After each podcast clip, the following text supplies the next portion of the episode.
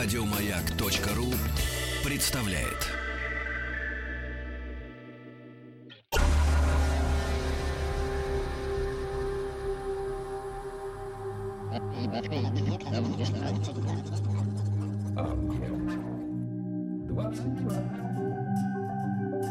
Объект 22. Литературный Нобель.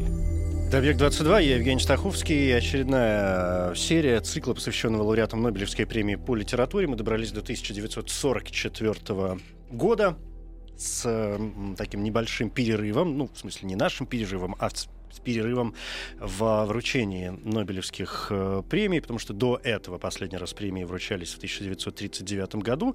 Лауреатом тогда стал финский писатель Франс Эмиль Силланпяя.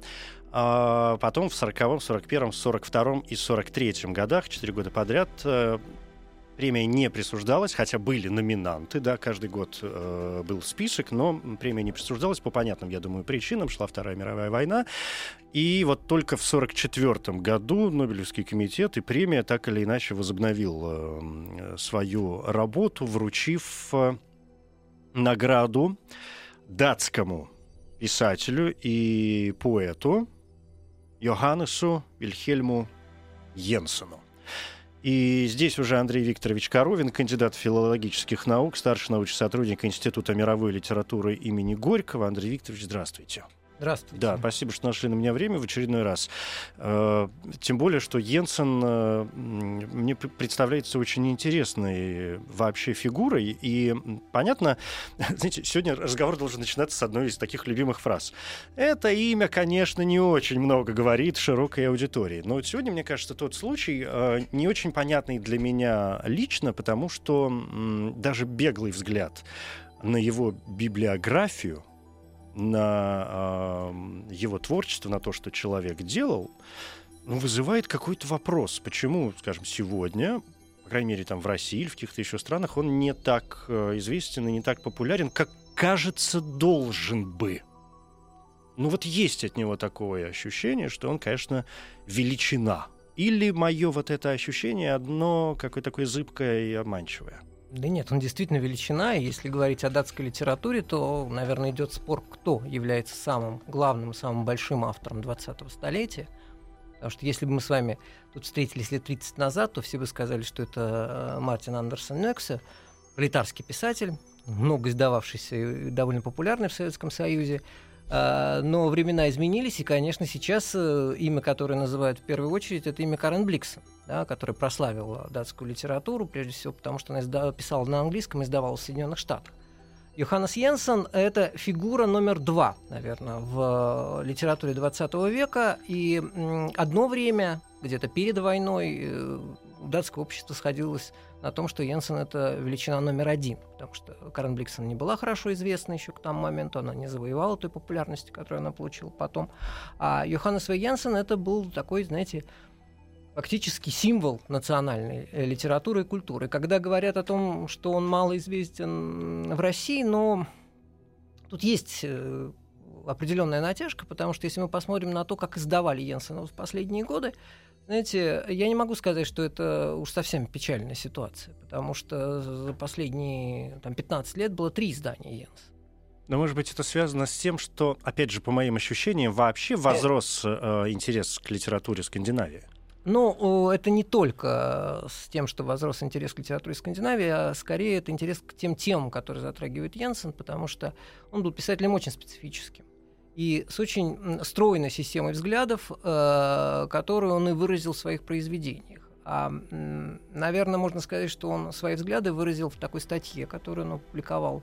Вернее, даже это не статья, а это такой эссе, который состоит из нескольких статей, который назывался «Готический Ренессанс». 1901 ни много, ни мало, да. Ну, готический не в смысле готический собор, а готический имеется в виду, конечно, готы, да, древние племена, которые населяли Скандинавию, и которые, как известно, разрушили Рим, что не совсем верно. Да, уж мягко говоря, верно.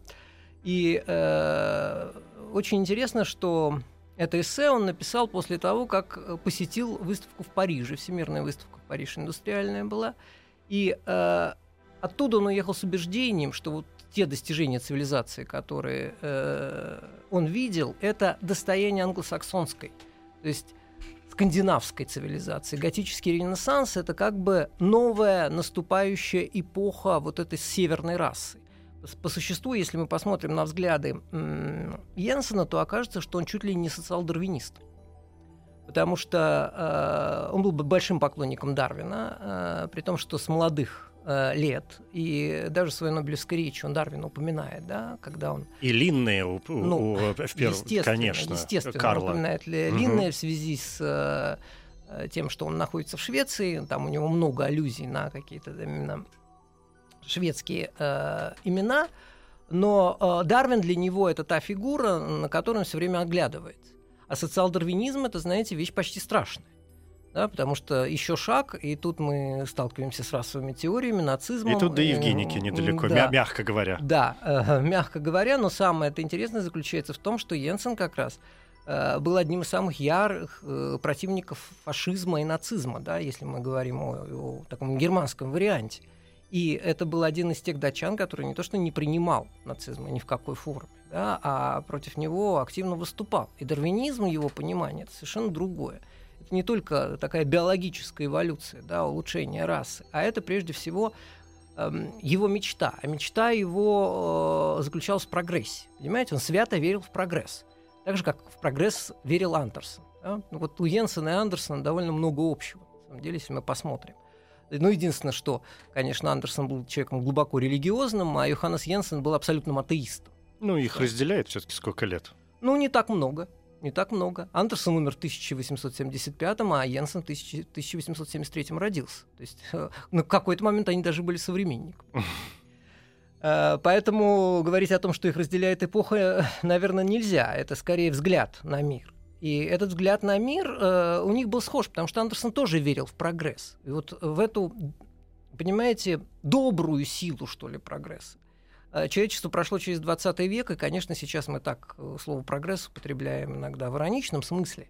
Но если говорить о Йенсене, то он считал, что в прогрессе именно заключается настоящее освобождение человечества, освобождение от мрака и ужаса. Понимаете? И к чему он стремился? Он стремился, это его фраза, да, что человечество должно уйти от ужаса и прийти к радости. Вот это вот движение к радости он связывал с прогрессом. А кто был носителем прогресса? Англосаксонская цивилизация. А кто в конечном итоге создал англосаксонскую цивилизацию? А вот те самые готы, которые когда-то, как известно, разрушили Рим. И вот тебе и Ренессанс, пожалуйста. Вот и готический Ренессанс. И Йенсен был большим поклонником, действительно, и американского пути развития, и в этом отношении они абсолютно не сходились с Гамсуном. С Гамсуном Йенсен прекратил всякие контакты, когда узнал, что Гамсун поддержал национал-социализм. И для меня большая загадка, почему Йенсен смог как-то достаточно просто пережить вот это время оккупации, да, и даже в 1944 году получить Нобелевскую премию. Ну как получил? Она ему была присуждена, потому что получил он ее год спустя, в декабре 1945-го ему вручали уже эту премию после войны. И когда речь идет о Йенсене, то он не был деятелем сопротивления, хотя многие датские писатели участвовали в сопротивлении. Он был откровенным антифашистом, да, и этого не скрывал, и, так сказать, всячески выражал свою позицию. Но, тем не менее, значение автора было настолько велико, в том числе и национальное, что оккупационные власти на него не замахнулись. То есть это было имя, но а плюс ко всему, простите, что я вас перебиваю, известен же факт, что во время оккупации, видимо, понимая угрозу, Йенсен ведь уничтожил довольно значительную часть и личной переписки, и дневниковых записей и так далее. То есть, может быть, если бы он этого не сделал, ему, по крайней мере, было бы что предъявить. А так вроде и предъявить нечего, и фигура большая. На тот момент, во всяком случае. Вы знаете, относительно больших фигур вспомним судьбу Кая Мунка, да, крупнейшего датского драматурга, современника Йенсена, антипода Йенсена, потому что Кай Мунк был как раз сторонником таких ницшеанских взглядов, идей сверхчеловека. И когда, так сказать, разворачивалось это движение нацистское в Германии, он даже симпатизировал этому движению. Но когда немцы оккупировали Данию, он перешел в лагерь радикальных таких противников нацизма. Но это для него печально кончилось. Он был украден, а потом расстрелян. Да. И это был не процесс, его просто схватили дома, вывезли в Ютландию. Ну, по-быстрому и все, да. И, понимаете, слава, известность, а он был еще пастором, настоятелем одной из крупных копенгагенских церквей. То есть это была фигура тоже. То есть я не думаю, что переписка или какие-то бумаги могли остановить нацистов, если бы речь шла о том, что человек настолько неугоден. Видимо, как-то умудрился, значит, вот, ну, выдержать вот, это время, как-то пересидеть как мастер в подсобке. Я не знаю. Понимаете, как мастер в подсобке? Он же писал, и он творил, и он, так сказать, не оставался безучастен к тому, что происходило. Тем более все его произведения, они, собственно, ориентированы на что? Они ориентированы на человека. И почему еще так он прославляет англосаксонскую цивилизацию? Почему он прославляет вот этот вот готический мир? А потому что для него этот мир свободных людей, понимаете? И вот этот вот идеал свободы, этот идеал, так сказать, независимости человека, конечно, он шел в противоречие с общими тенденциями, которые мы наблюдали в 30-е и в 40-е годы в Европе. И тут не усидишь, но, тем не менее, вот можно сказать, что его жизнь сложилась удачно.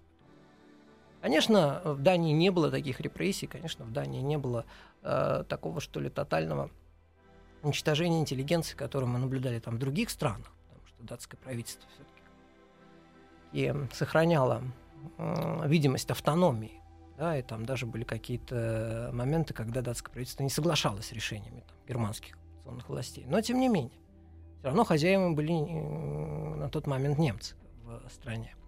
И если говорить о Йенсене, то Йенсен, конечно же, был таким человеком, имя которого было знаковым для всей Скандинавии. Прежде всего, как человеком, который противостоял вот этому коричневому миру. И вручение ему в 1944 году премии, это была награда именно за это.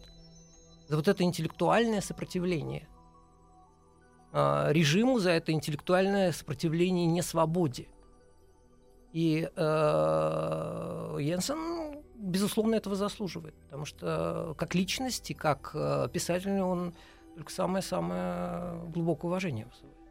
Я себя поймал буквально на днях, знаете, на какой мысли? То есть почему-то она вот утвердилась во мне буквально в какое-то последнее время. И благодаря вот этим бесконечным моим разговорам по поводу лауреатов Нобелевской премии и спорам, которые ведутся по поводу вручения премии тем или иным людям, и мы каждый раз вспоминаем о том, что, вот эта фигура сегодня уже как бы не очень, а вот этот, непонятно, а вот с этим, конечно, все понятно. Но чем дальше мы идем, сегодня 1944 год, да, мы вспоминаем, тем больше понимаю, что... То есть мне все больше становится понятен каждый раз выбор Нобелевского комитета, да, и Академии, что практически все писатели, почти без исключений, и то вот если сейчас попробовать подумать, я бы не назвал какое-то там прям яркое исключение из этого списка, выступают не только как люди, которые писали какие-то прекрасные произведения. В общем, нет ни одного автора, который был бы плохим писателем. Они все так или иначе молодцы. Но их личное какое-то отношение, позиции, и даже если она сегодня кажется несколько подозрительной, на тот момент представлялась довольно-таки интересной и значимой в общем историческом каком-то, в этом общем историческом процессе. И глядя, например, на список, опять же, да, я все время просматриваю список номинированных в тот или иной год. Мы пока, слава богу, действуем в рамках открытых архивов, да, там до 65-го года сейчас открыты архивы. И понятно, что даже в списке 44-го года уже можно найти имена Поля Валери, Германа Гессе. В 44-м году появляется уже Стейнбек, который там тоже, да, позже получит Нобелевскую премию. Но невозможно отказаться от того факта, что да, Стейнбек крупная фигура, да, безусловно, там Йохан Хёйзинга, который тоже был номинирован не единожды, это очень крупная фигура. Но там тот же Стейнбек для 1944 года, ну, в общем, еще не так сильно заслужил той самой Нобелевской премии, которую уже к тому времени, будучи номинированным последние 20 лет и сотворивший вон сколько всего, тем более уже в почти в поствоенные годы, сотворил Йенсен тот же самый. То есть, что выбор, я вот к тому, оказывается вполне понятным. И не вызывает вопросов, ну, серьезных, во всяком случае. Тут у меня тоже не вызывает вопросов, потому что это первое вручение премии с начала войны. И это Скандинавия все. Угу. Да? Ну, здесь нужно поддержку своих, в общем, вполне. Да, почему нет, а почему своих, нет? И потом все-таки, понимаете, Швеция оказалась той страной, которая приняла очень много иммигрантов. Да, и в том числе и интеллектуалов из Норвегии и из Дании, которые там по ряду причин не могли находиться у себя на родине, покинули, и они нашли убежище в Швеции. И шведы, опять-таки, можно многое там говорить о том, что Швеция, так сказать, вела себя не очень корректно во время Второй мировой войны, что она, так сказать, пропускала эшелоны. Ну а кто на войне вообще ведет себя корректно? Но, понимаете... Если бы шведы выступили против Гитлера, то, я думаю, они бы были завоеваны также в течение 3 дней, как это произошло с Данией. Понимаете? И в данном случае шведы тем самым выражают свою солидарность именно с соседними народами, которые оказались под этим бременем, да, нацизма и солидарность с теми, кто терпит эти муки и ужас. Имеют право. Имеют право, да. Кстати говоря, если говорить о Йенсене, то Йенсен оказался последним датским писателем, который получил Нобелевскую премию. Кстати, да. Да, с тех пор датчанам не давали. Это говорит о том... Да, и Карен Бликсен была номинирована, как вы знаете, да, но она так премию не получила, хотя, безусловно, этого заслуживала. И даже в свое время Хемингуэй говорил, что он согласится на Нобелевскую премию только после Карен Бликсен. Там есть такая карикатура, когда Хемингуэй и Бликсен стоят около двери Нобелевского комитета, и Хемингуэй открывает дверь и говорит: «После вас, баронесса». Но Бликсен не получила Нобелевскую премию. Хотя, конечно, и ее заслуги во время войны тоже достаточно ощутимы, потому что в ее имении в Рунгстеде была база перевалочная, да, где прятали евреев и потом переправляли в Швецию. То есть все эти писатели, они проявили еще такое гражданское мужество, можно сказать. Они все достойны были. Но получил Йенсен, потому что на тот момент, конечно, мыслили Йенсена как национального писателя. Но и действительно, если мы посмотрим на творчество Йенсена, Йенсен фактически создатель такого, эпического цикла национального. Да, это «Долгое путешествие», его знаменитые... Сколько там, 6 романов? 6 томов. Да, 6 романов, которые, безусловно, считаются самым крупным произведением датской литературы по сей день. И этот текст, он воспринимался для датчанами как именно такое проявление национального духа. И при том, что это проявление национального духа без тени этого, понимаете, без налета нацизма, как мы с вами наблюдаем в других странах. Потому что все пытались в то время что-то такое писать. Много мы знаем авторов, которые создавали такие тексты. Сейчас практически... придется задуматься сильно для того, чтобы... Понятно, что кто-нибудь вспомнится, но не так, что прям совсем сразу. Я боюсь, что с очень большим трудом вспомнится, потому что это будут, как правило, авторы политически ангажированные, скорее всего.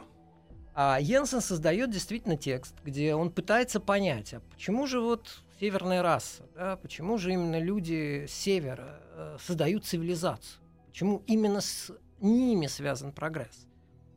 И задаваясь этой мыслью, он начинает писать свои романы. Потому что романы, конечно, очень странные. Да? Первый роман появляется в 1908 году. Из этой серии? Да, это «Ледник», да, это его самый знаменитый роман. Брейн, «Ледник», и в этом романе он выводит такого национального героя. Как вы думаете, кто этот национальный герой? Да? Этот национальный герой — это человек каменного века. Это дикарь, который один-единственный остается на леднике. Ледник наступают, люди уходят на юг, а он остается на земле своих предков. И у него такое интересное имя, его зовут Дренг. Дренг по-датски это парень. Всего-навсего. Всего-навсего. Человек без имени. Прародитель всех и вся. И прародитель всех и вся, да. Да. Практически Адам. Да, практически Адам, так оно и есть. Но тут никаких, естественно, библейских аллюзий, потому что Йенсен-то как раз очень негативно относился к религии. Да, к религии, и считал ее тормозом на пути к прогрессу. И тут тоже можно многое говорить. И у него совершенно другое представление о нравственности, понимаете? Я еще раз повторяю, его представление о нравственности заключается в том, что человечество должно двигаться от ужаса к радости. Но это вот те самые во многом эволюционные идеи, да? Вы напомнили нам в самом начале о Дарвине, о Линнее, а это же, в общем, все процессы да, очень эволюционные. Идеи, безусловно, но это эволюция вот совершенно другого рода, потому что Йенсен-то как раз видел, как дарвинизм используют те же самые нацисты. Ну, конечно. И он очень яростно выступал с критикой вот такой интерпретации идеи Дарвина. Да. Это понятно. Андрей Викторович, давайте передохнем несколько минут и продолжим после этого.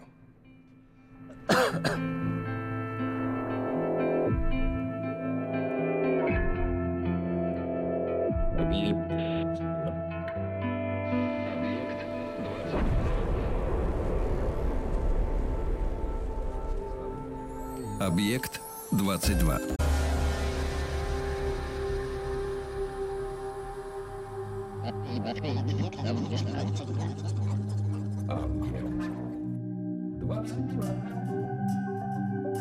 Объект 22. Литературный Нобель. Это «Объект-22», я Евгений Штаховский, и здесь Андрей Викторович Коровин, кандидат филологических наук, 39-й лауреат Нобелевской премии по литературе Йоханнес Йенсен, датский писатель, на сегодня крайне занимает. Вы стали рассказывать про Дренга, главного героя первого романа из этого «Долгого путешествия», да, «Ледник». «Ледник», да. «Ледник» называется эта книга. Я, пока у нас была небольшая передышка, знаете, не мог тебе отказать, открыл текст, но и сразу захотелось идти дальше о том, что звали его Дренг, и с самого рождения ему было предначертано стать хранителем огня. Преимущество это было столь древнее, что никто не помнил его происхождения. Ходили лишь смутные предания о том, что один из мужей племени, одержимый безумием самопожертвования, ринулся на горящую гору, где обитал всепожирающий дух огня, и вернулся оттуда невредимый, с горящей веткой в руках, и так далее. То есть, действительно, вот те самые основы, от которых ведется чуть ли не происхождение всего человечества. В самом начале. Не всего человечества. Да, но тут, главного человечества. Тут все и дело, что... Соплеменники Дренга ушли на юг, да, они испугались вот этого ледника, а он, поскольку огонь потух, то они его фактически сделали изгнанником, он вынужден был остаться и раздобывать этот огонь, и в конечном итоге он его нашел. И там есть замечательный эпизод, когда Дренг развел огонь, он уже один, в совершенно новом для него мире, потому что все кругом изменилось, да. Тропический рай превратился в совершенно безжизненную какую-то такую непригодную для человека среду обитания, и он сидит около костра, смотрит на искры, пламени и видит, чтобы вы думали, метро в Нью-Йорке. Здрасте, я ваша бабушка. Да, у Йенсена вот такая вот перекличка, то есть вот через тысячелетия проходит вот эта линия, понимаете, вот этот огонь, который сейчас горит, да, на Манхэттене, этот огонь был зажжен тогда на леднике Дренгом, потому что если бы не он, то не было бы цивилизации. И довольно интересный момент, потому что последний роман, вернее, он не последний, поскольку хронологически, если романы выстраивать, то они будут в несколько ином порядке, нежели чем они писались. Но вот в романе «Христофор Колумб», да, который является четвертым, был написан, пятым даже, 21 году. Или шестым. А, написан пятым. Является последним хронологически. Нет, хронологически это «Поход кимвров», 22 год, это последний роман. А «Христофор Колумб» — это 21 год. Это, но в «Христофор Колумбе» последние действия происходят. Да, вот я пытаюсь вот это сказать, что им заканчивается история. Ну, Христофор Колумб, когда он прибывает на, соответственно, в Америку, на Сан-Сальвадор, он встречает там потомков тех, кто ушел. Он встречает как раз потомков бывших соплеменников Дренга, которые переселились в тропические страны. Понимаете, происходит таким образом столкновение вот этих двух цивилизаций. Северной цивилизации, цивилизации прогресса, и южной цивилизации, которые, так сказать, остались в варварстве с точки зрения Йенсена. Притом такой интересный момент, что Христофор Колумб для него это тоже потомок северной расы, он потомок лангобардов. Да? Ну, как известно, германское племя лангобардов село в Северной Италии, таким образом... Поэтому Колумб оказался на юге, а не на севере. А так бы он плыл оттуда. Ну, знаете, вы как-то странно ставите вопрос. Нет, я фантазирую. Я понимаю, что Йенсен сейчас выглядит настолько своеобразным и фантастическим, конечно, с хорошей стороны для писателя, такой комплимент большой, автором, что я моментально начинаю проникать в его идеи. Ну, он и является фантастическим автором. Вы знаете, что как раз его «Долгое путешествие» издавалось, по-моему, в Терри в ряду других романов о викингах и так далее. То есть этот роман философский, глубокий, или, вернее, даже не роман, а цикл романов, потому что 6 романов. Вот. Там, по-моему, 3 включены были в это издание, которое выходило в Терри. Оно шло вот по такой яркой обложечке, где были другие исторические сочинения о викингах прошлых Скандинавии. То есть воспринималось как... Да, как, ну, как, если не развлекательное, но исторический роман. А это не исторический роман, понимаете, в том понимании, в котором мы вкладываем. Это скорее философский роман, где Йенсен пытается осмыслить пути цивилизации. Да, тем более у него очень четкая философия. Да, он указывает этот путь. Это путь цивилизации, который должен идти от варварства к прогрессу. Никак иначе. Отступление от этого — это катастрофа. И в нацизме, и в том, что творилось в Европе, он как раз видит отступление от цивилизации. Потому что такое цивилизация? Цивилизация — это нравственность. Цивилизация — это мораль. И он же пишет еще в 20-е годы знаменитые свои статьи. Да, «Этика и развитие» или там «Эволюция и мораль», где он говорит не столько об эволюции физической, не столько о изменении вот каких-то, ну, как бы мы сейчас сказали, генов, да, он говорит о развитии эволюции именно духовной составляющей человека. Выступая как философ. Да, выступая как философ. Хотя, или вернее, как мыслитель, понимаете, слово «философ», оно тоже какое-то уж слишком ёмкое, да, в данном случае. Йенсен осмысливает этот мир, и при том, что у него очень четкая концепция. Он ясен, он понятен. При этом он интересен, понимаете? Это не то, что голое такое изложение идей, которое он облекает, ну, в некую художественную форму. Это некая художественная форма вот предстает перед нами романом. Нет, это очень интересное повествование, захватывающее. При том, что у него очень мало диалогов. Его стиль как автора... Описательный автор? Он не то чтобы описательный, понимаете, но это вот... голос автора является очень важным в этом романе. Понимаете, мы все время слышим то, что говорит сам писатель. И вот этот вот автор-повествователь, он является основным действующим лицом, на самом деле. И конечно, он очень талантлив в создании образа. Потому что те картины прошлого, которые он воссоздает, которые он нам... в романах представляет, они, конечно, поражают своей именно художественностью. То есть это интересно читать, ты погружаешься в этот мир. Вот вы начали читать. Я моментально, да. Вы рассказали, я уже там где-то оказался. Ну, просто я с творчеством Йенсена знаком только по его новеллам, которых тоже достаточное количество. Ну, мягко говоря, достаточное количество. И которые, в общем, разные новеллы тоже отличаются таким своеобразием. безусловно. И если говорить только о «Долгом путешествии», то это, конечно, очень сузит вообще представление о нем как об авторе. Давайте пойдем тогда дальше, чтобы успеть. Ну, может быть, тогда начать с самых азов, потому что мы ничего не сказали о его происхождении. Он родился в Ютландии, как раз в северной части полуострова, который по сей день называется Химмерланд. Да, это страна кимвров. Поэтому один из романов его в «Долгом путешествии» носит название «Кимвры», потому что кимвры дошли до Рима. Да? И для него это очень важно также. И его отец был ветеринаром, в семье было 10 человек детей. Кстати, 4 стали писателями. Как неожиданно. Да. И Йенсен... Где же остальные, хочется спросить. Да, вот остальные... А его сестра, она одна из наиболее известных таких феминистских авторов Дании была даже. В свое время очень популярна. И если говорить о Йенсене, то он поступил на медицинский факультет университета, но довольно быстро бросил и понял, что его призвание — это литература. Но начинает он с очень интересных романов. Это то, что по-датски называется «Спеннингс-роман». Я даже не знаю, как это перевести. Детективы? Роман, да, нет, это роман с закрученным сюжетом. Угу.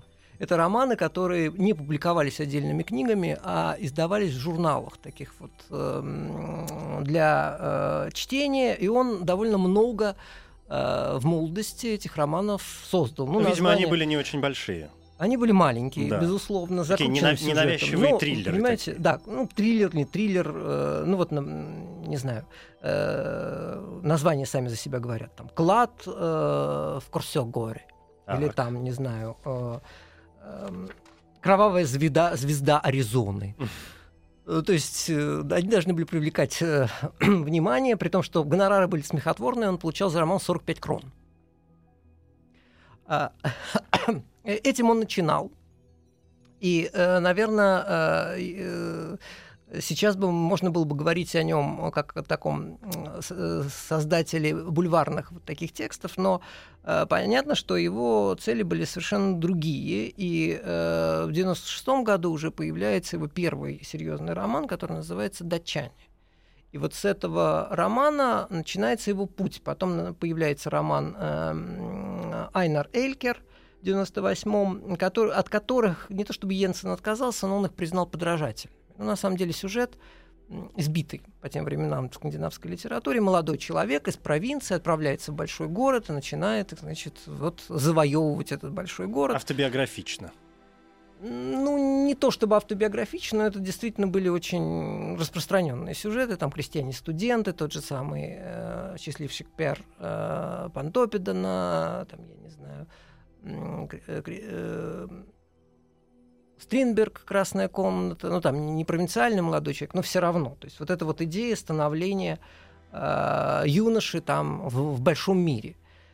И романы эти не являются чем-то оригинальным и таким уж существенным, а вот в 1900 году он выпускает первую часть того романа, который впоследствии составил трилогию «Падение короля». Вот этот роман... Если говорить о творчестве Йенсена, многие литературоведы считают ключевым не «Долгое путешествие», а именно «Падение короля», что самое интересное. Потому что это принципиально новый исторический роман. В чем счастье? Где собака? Где собака? Зарыта. Где собака? Где на самом деле не коллизия, не какая-то авантюра в историческом романе, как мы привыкли, да, является основой, да, а исторический фон, он как бы накладывается на эту коллизию, а где, собственно говоря, Йенсен пытается восстановить саму ткань истории. И вот эта вот ткань истории, она проходит через жизнь вымышленного героя, который 3 раза в своей жизни видит короля, да, Кристиана II, или Кристиан, как его называют в Дании. Такая трагическая фигура в датской истории. С одной стороны, трагическая, с другой стороны, довольно мрачная, потому что Кристиан II был свергнут с престола, потом пытался вернуть этот престол себе, был пленен и многие годы провел в заключении. Но с его же именем связана и знаменитая «Стокгольмская кровавая баня», Да, он более сотни наиболее знатных шведских дворян, просто пригласив Стокгольм якобы на съезд, на самом деле казнил. И фигура, конечно, очень противоречивая, время страшное, и вот это вот время показано глазами вот этого главного героя, который, собственно, олицетворяет собой Данию. Он 3 раза встречает короля. Короля-принца, потом короля накануне Стокгольмской кровавой бани. Глазами героя мы это событие видим. И потом уже в конце жизни он приезжает в замок, где заточен уже старый и забытый монарх, некогда грозный и влиятельный. И роман этот довольно любопытен и тоже и по своей структуре, потому что, опять-таки, диалогов мало. В основном голос автора и взгляд на историю вот через призму современного человека, который понимает, что такое прогресс, а что такое упадок. На самом деле в этом романе звучат такие декадентские мотивы, потому что Йенсен, хотя и, конечно, открещивался от декаданса и от всего, что с этим связано, но, тем не менее, он пытается разобраться, в чем же причина упадка Дании, потому что, с его точки зрения, этот упадок начинается со времен Кристиана II. Роман, который по сей день является одним из самых исследованных произведений Йенсена. То есть, 3 тома? Нет, это не 3 тома, это 3 части. 3 части. Он выпускал их как отдельные романы, потом они были объединены. В течение 3 лет написал. Сейчас он издается, естественно, как один роман. Вот, он небольшой.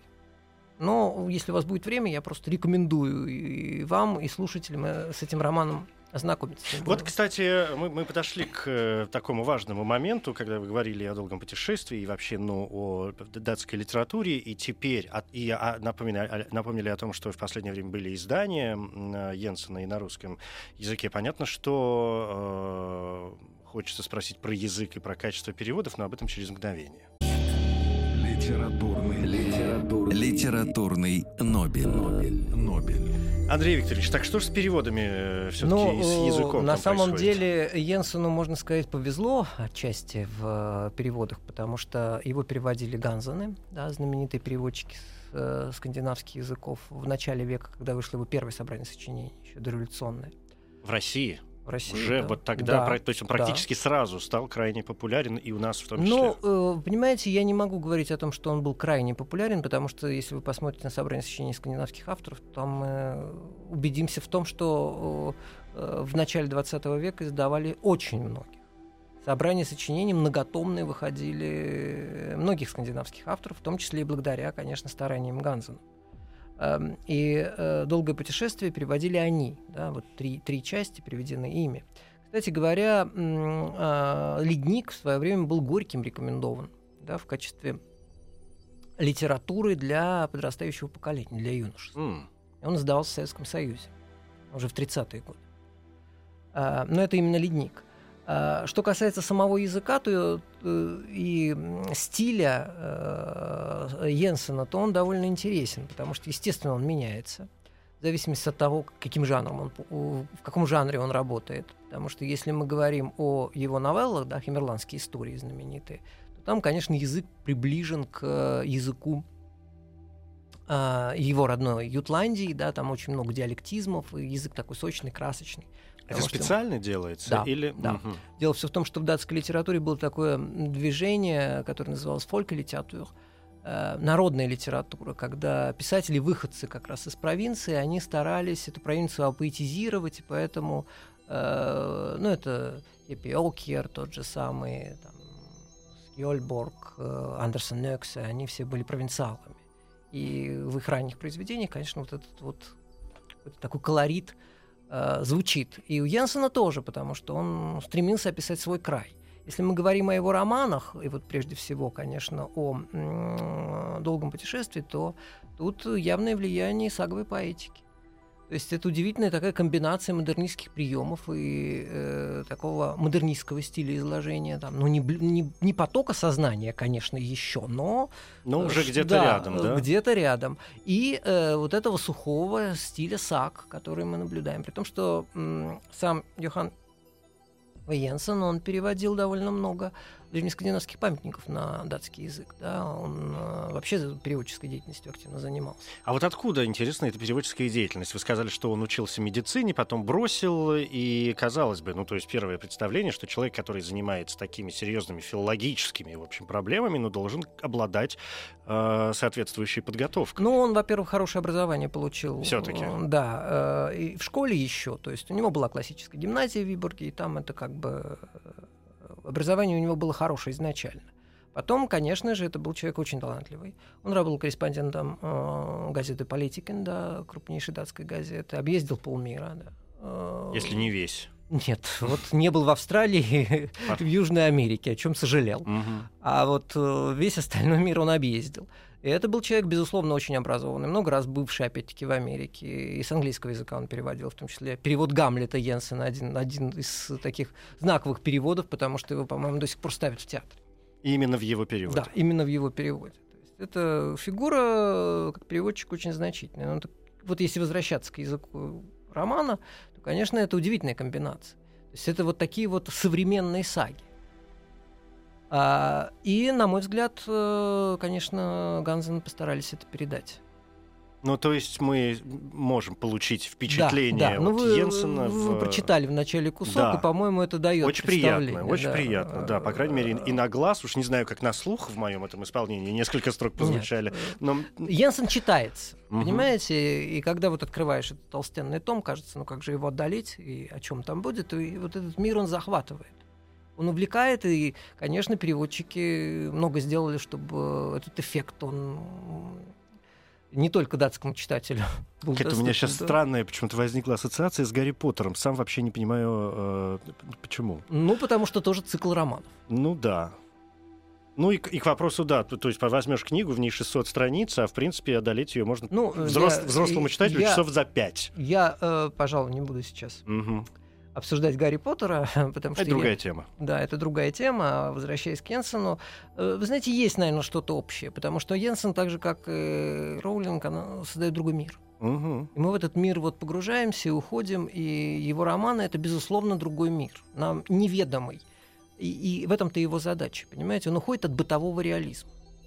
А ведь в датской литературе этот бытовой реализм в те времена просто доминировал. Уже упомянутый Мартин Андерсен-Нексё, все эти его рабочие романы, все эти, так сказать, рассказы о страданиях и тому прочее. Это же все вот то, что было присуще датской литературе той эпохи, не только датской, в целом в Европе это находит свое отражение, в европейской литературе. А когда речь заходит о Йоханнесе Йенсене, он создает свой совершенно уникальный новый мир.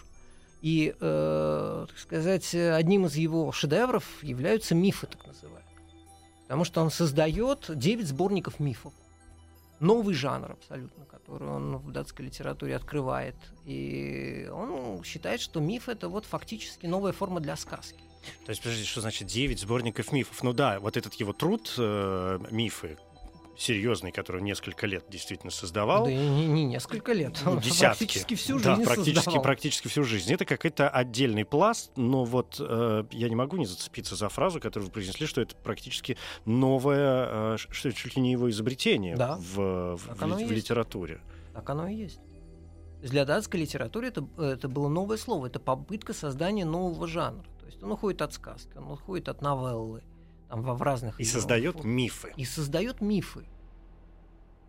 Но вот здесь я вынужден, конечно, попросить вас задержаться еще на несколько минут для того, чтобы мы поговорили о мифах. И, кроме того, есть еще у меня к вам два, как мне кажется, важных вопроса. Так что после небольшой паузы, я надеюсь, минут 10 у нас еще будет для того, чтобы решить эти вопросы.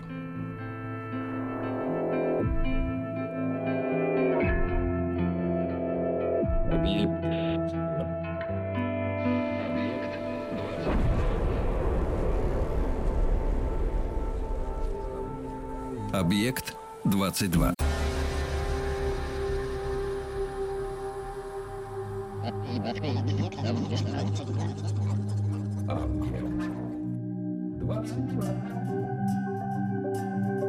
Объект 22. Литературный Нобель. 39-й лауреат Нобелевской премии по литературе Йоханнес Йенсен, датский писатель, нас сегодня занимает. Здесь Андрей Викторович Коровин, кандидат филологических наук. Мы остановились на мифах, вот этом, в общем, достаточно большом, насколько я понимаю. Это можно считать единым произведением или это все-таки собрание? Нет, это цикл. Собрание каких-то очерков. Цикл. Это не очерки, это миф. Мифы. Понимаете? В чем оригинальность? Ну вот надо пояснять, конечно, все это. А это очень сложно, на самом деле, пояснить, потому что мифы это абсолютно разнородные произведения. В чем задача была Йенсена, как и многих писателей-модернистов? Вообще, вот идет спор о том, реалист ли Йенсен или модернист ли Йенсен. Но тут он выступает, очевидно, как модернист. Он пытается искать новые формы выразительности. И вот то, о чем я уже говорил. У Йенсена очень силен авторский голос. И это проявляется и в его романах, это проявляется и, безусловно, в новеллах. Но новеллы, они, поскольку более такая форма, что ли, универсальная, то там есть строгие законы жанра, и Йенсен им следует. А вот мифы – это как раз та литературная форма небольшая, где не нужно соблюдать никакие правила, никакие нормы. Нужно создавать новый текст. И этот новый текст, он во многом связан именно с модернистским таким стремлением, что ли, представить непрерывный процесс жизни. Вот считается, что первым текстом, который отнесен к мифам, является текст 1998 года под названием «Ёжик». «Ёжик». То есть герой-повествователь, уже автор-повествователь, да, находит ночью ёжика. И вот он дальше за ним наблюдает это все. Вот как он себя ведет, понимаете? С нашей точки зрения в мифе нет сюжетной основы, да, нет фабульной основы. Миф – это впечатление, которое мы с вами вот в таком зримом виде, что ли, как читатели, перенимаем от автора. Или у него знаменитый его миф Дарвин, да, когда автор-повествователь, он же герой-повествователь, гуляет по кладбищу весной, да, и кора дерева ему предстает чем-то похожим на портрет Дарвина.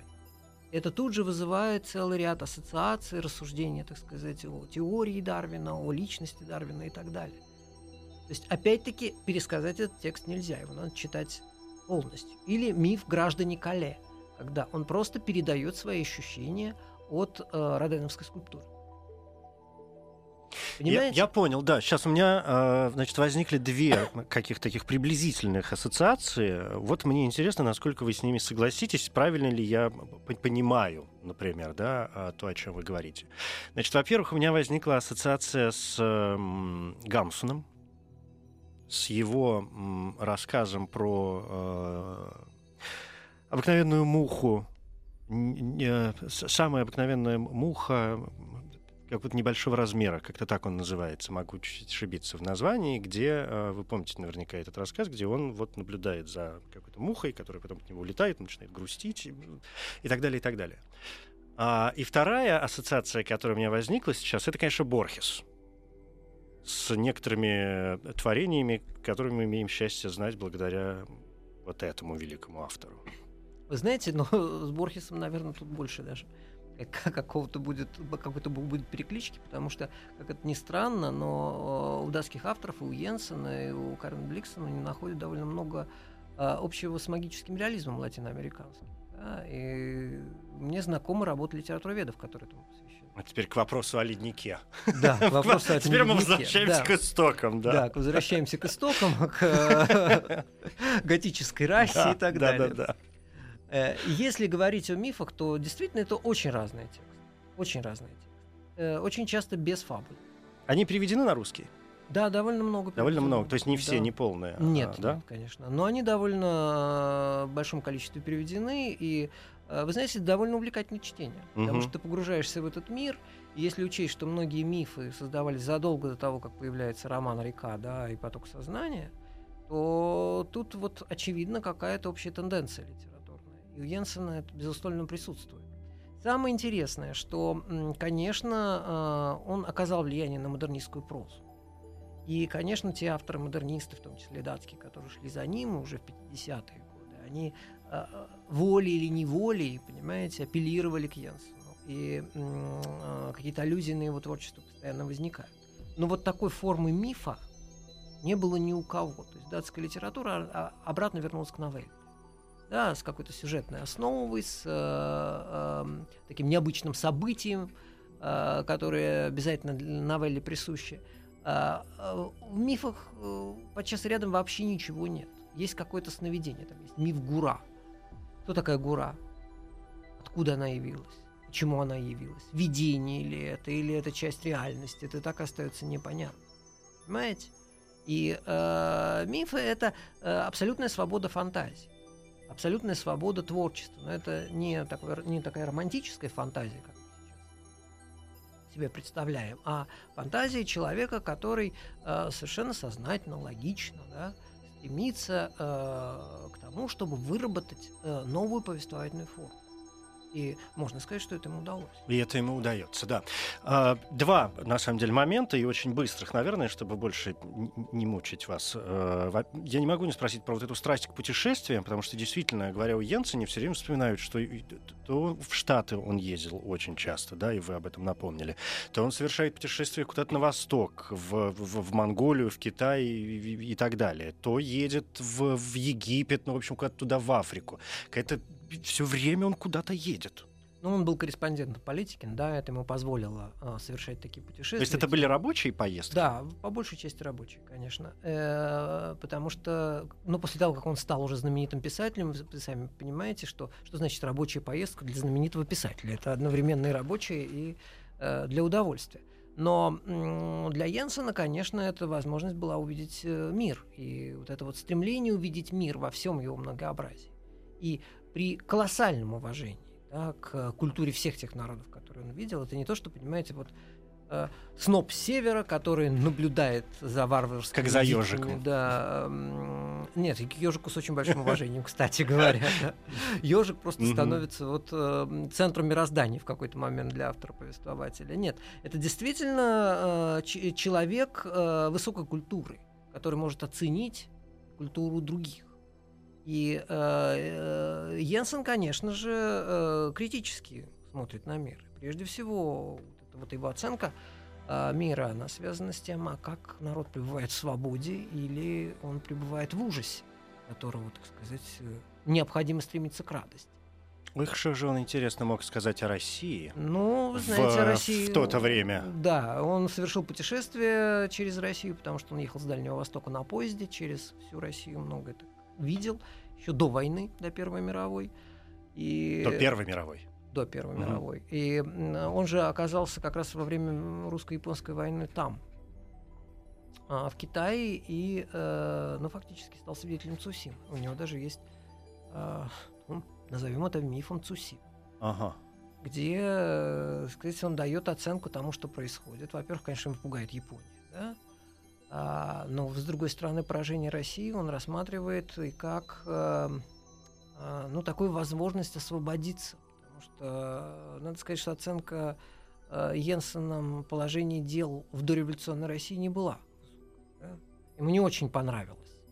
И я могу, конечно, привести цитату, но я не знаю, насколько она будет политкорректной, что он писал в 1905 году. Да, в газете «Политикин» как раз была опубликована Цусима. И он писал следующее, что теперь русские у себя дома вновь завладеют тем наследием, которое грязные попы отняли у них обещаниями Царства Небесного. Угу. То есть, понимаете, он вот... Ну, вы говорили о его антирелигиозных настроениях, да. В общем, ну, все, по крайней мере, логично. Да, и когда случилась революция, соответственно, февральская 17-го года, то он тоже на это отозвался, и отозвался следующим образом. Ну, понятно, что сообщали о жертвах, о том, что многие остались сиротами, и вот об этих детях, осиротевших, он писал следующее. «Будем надеяться, что Россия ради них освободится. Они примут в наследство новую Россию, теперь, когда народ дождался своей весны». Понимаете, вот эти вот надежды на то, что вот этот вот дух северной расы, да, и Россию он не исключает. Да, вот из этого, то есть революционные настроения, в принципе, по крайней мере... Это не революционные настроения, а это именно, понимаете, это другое. Он не был революционером, но он верил в прогресс и свободу. Понимаю. Это совершенно другое. Да, я понимаю, о чем вы. И самый последний вопрос про поэзию, потому что понятно, что любой словарь нам пишет, что Йенсен еще и поэт. Да, написал он очень много, и тут в оставшиеся минуты просто невозможно даже охватить тут объем поэтического наследия Йенсена. Он действительно колоссален. Конечно, на Йенсена очень сильно оказал влияние Уитмен. Уитмен. Именно Уитмен, да, с которой вообще американская литература для него достаточно важной частью была. Но плюс к этому вот этот поиск новых форм выразительности — это удивительная комбинация. Да? То есть Йенсен, он пытается в своем творчестве подчас рядом соединять несоединимое. То есть слог, стилистику Уитмена, да, абсолютно такая новаторская поэзия, и, с другой стороны, архаичные формы, в том числе формы скальдической древнескандинавской поэзии. В том числе очень часто в его стихах мы с вами видим альтрационный размер, который характерен именно для древнескандинавской поэзии. Размер просматривается, прослеживается. Но он другой. Он другой. Ну, размер тот же. Ну, нет, я имею в виду, он не слишком привычен, мне кажется, русскому уху. Ну, на русский язык, к сожалению, это вообще передать невозможно. Хотя, да. Но даже попытки выбиваются. Ну, вы знаете, я знаком с попытками создания литерационного стиха, в том числе в наших с вами языковых условиях. Возможно, но уходит содержание. Понимаете? Либо аллитерация, либо одно, либо другое. Либо содержание. Германские языки к этому более склонны. И, конечно, когда переводят, то переводят, стараются все-таки выдерживать ту стилистику, которая существует при переводах древнескандинавской поэзии на русский. И в том числе у Йенсена. Ну вот смотрите, у нас же с вами есть текст, например, да? Я позволю себе фрагмент. Это из... Вот здесь у меня написано «Поход кимвров». Да. Это часть, то есть поэтический фрагмент из романа.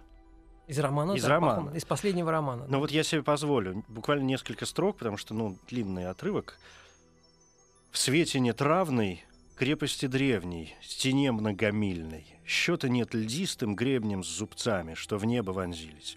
Козы на кручах, тучи под ними, орлы реют ниже. Разных два мира смотрят на крепость. Мир первый, мир стужи». Ну, допустим, вот здесь можно остановиться. Во-первых, трехстрочная структура, по крайней мере, здесь, видна сразу. Три строчки, вот здесь три строки, точка. Три строки, точка. Нет, дело же не в том, как это передается по-русски. На самом деле там это действительно на слух звучит архаично, да? Не звучит современной поэзии.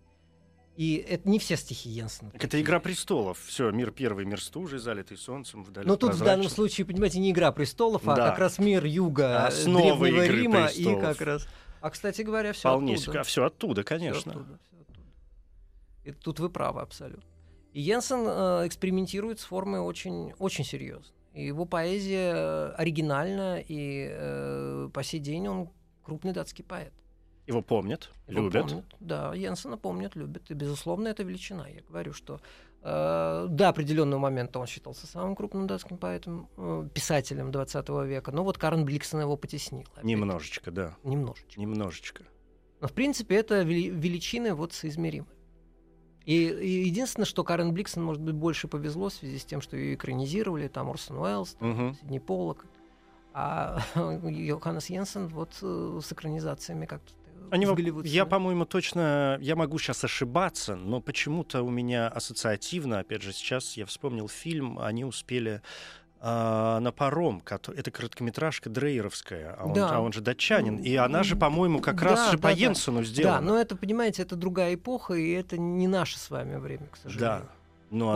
Во-первых, Дрейер. Я думаю, что Дрейер, да. Величина, безусловно. Но я думаю, что если бы сейчас кто-то в Голливуде взялся за экранизацию Йенсена, то это было бы гораздо более интересно, чем «Игра престолов». Будем ждать, что остается. Вас дождались сегодня, спасибо большое. Спасибо вам. А экранизацию, мало ли, посмотрим. Искусство все-таки пытается развиваться и не стоит на месте. Да, верим в прогресс, как и Йенсен. Спасибо большое. Спасибо вам. Андрей Викторович Коровин, кандидат филологических наук, старший научный сотрудник Института мировой литературы имени Горького. Литературный Нобель. Коротко говоря, Йоханнес Вильхельм Йенсен, датский писатель и поэт, 9-й Нобелевский лауреат из Дании, 3-й, получивший литературную премию. Годы жизни 1873-1950. Также писал под именем Ивар Люкке. Наиболее известные произведения: романы «Падение короля», сборник рассказов «Люди Химмерланда», цикл «Долгое путешествие», философско-научный сборник «Мифы». Йенсен 39-й лауреат Нобелевской премии по литературе. Это 1944 год. Первый лауреат после перерыва, связанного со Второй мировой войной, впервые был номинирован в 1925 году. Среди номинантов 1944 года были, в частности, Йохан Хейзинга, Поль Валери, Жорж Дюамель, Николай Бердяев, Габриэла Мистраль, Герман Гессе, Джон Стейнбек. Из-за войны традиционная церемония вручения не проводилась, но был дан торжественный завтрак в Нью-Йорке на средства Американо-Скандинавского фонда. Премия Йоханнесу Йенсену вручена с формулировкой «за исключительную силу и богатство поэтического воображения, в котором широкое интеллектуальное любопытство сочетается со смелым и свежим творческим стилем». Объект 22. Еще больше подкастов на радиомаяк.ру.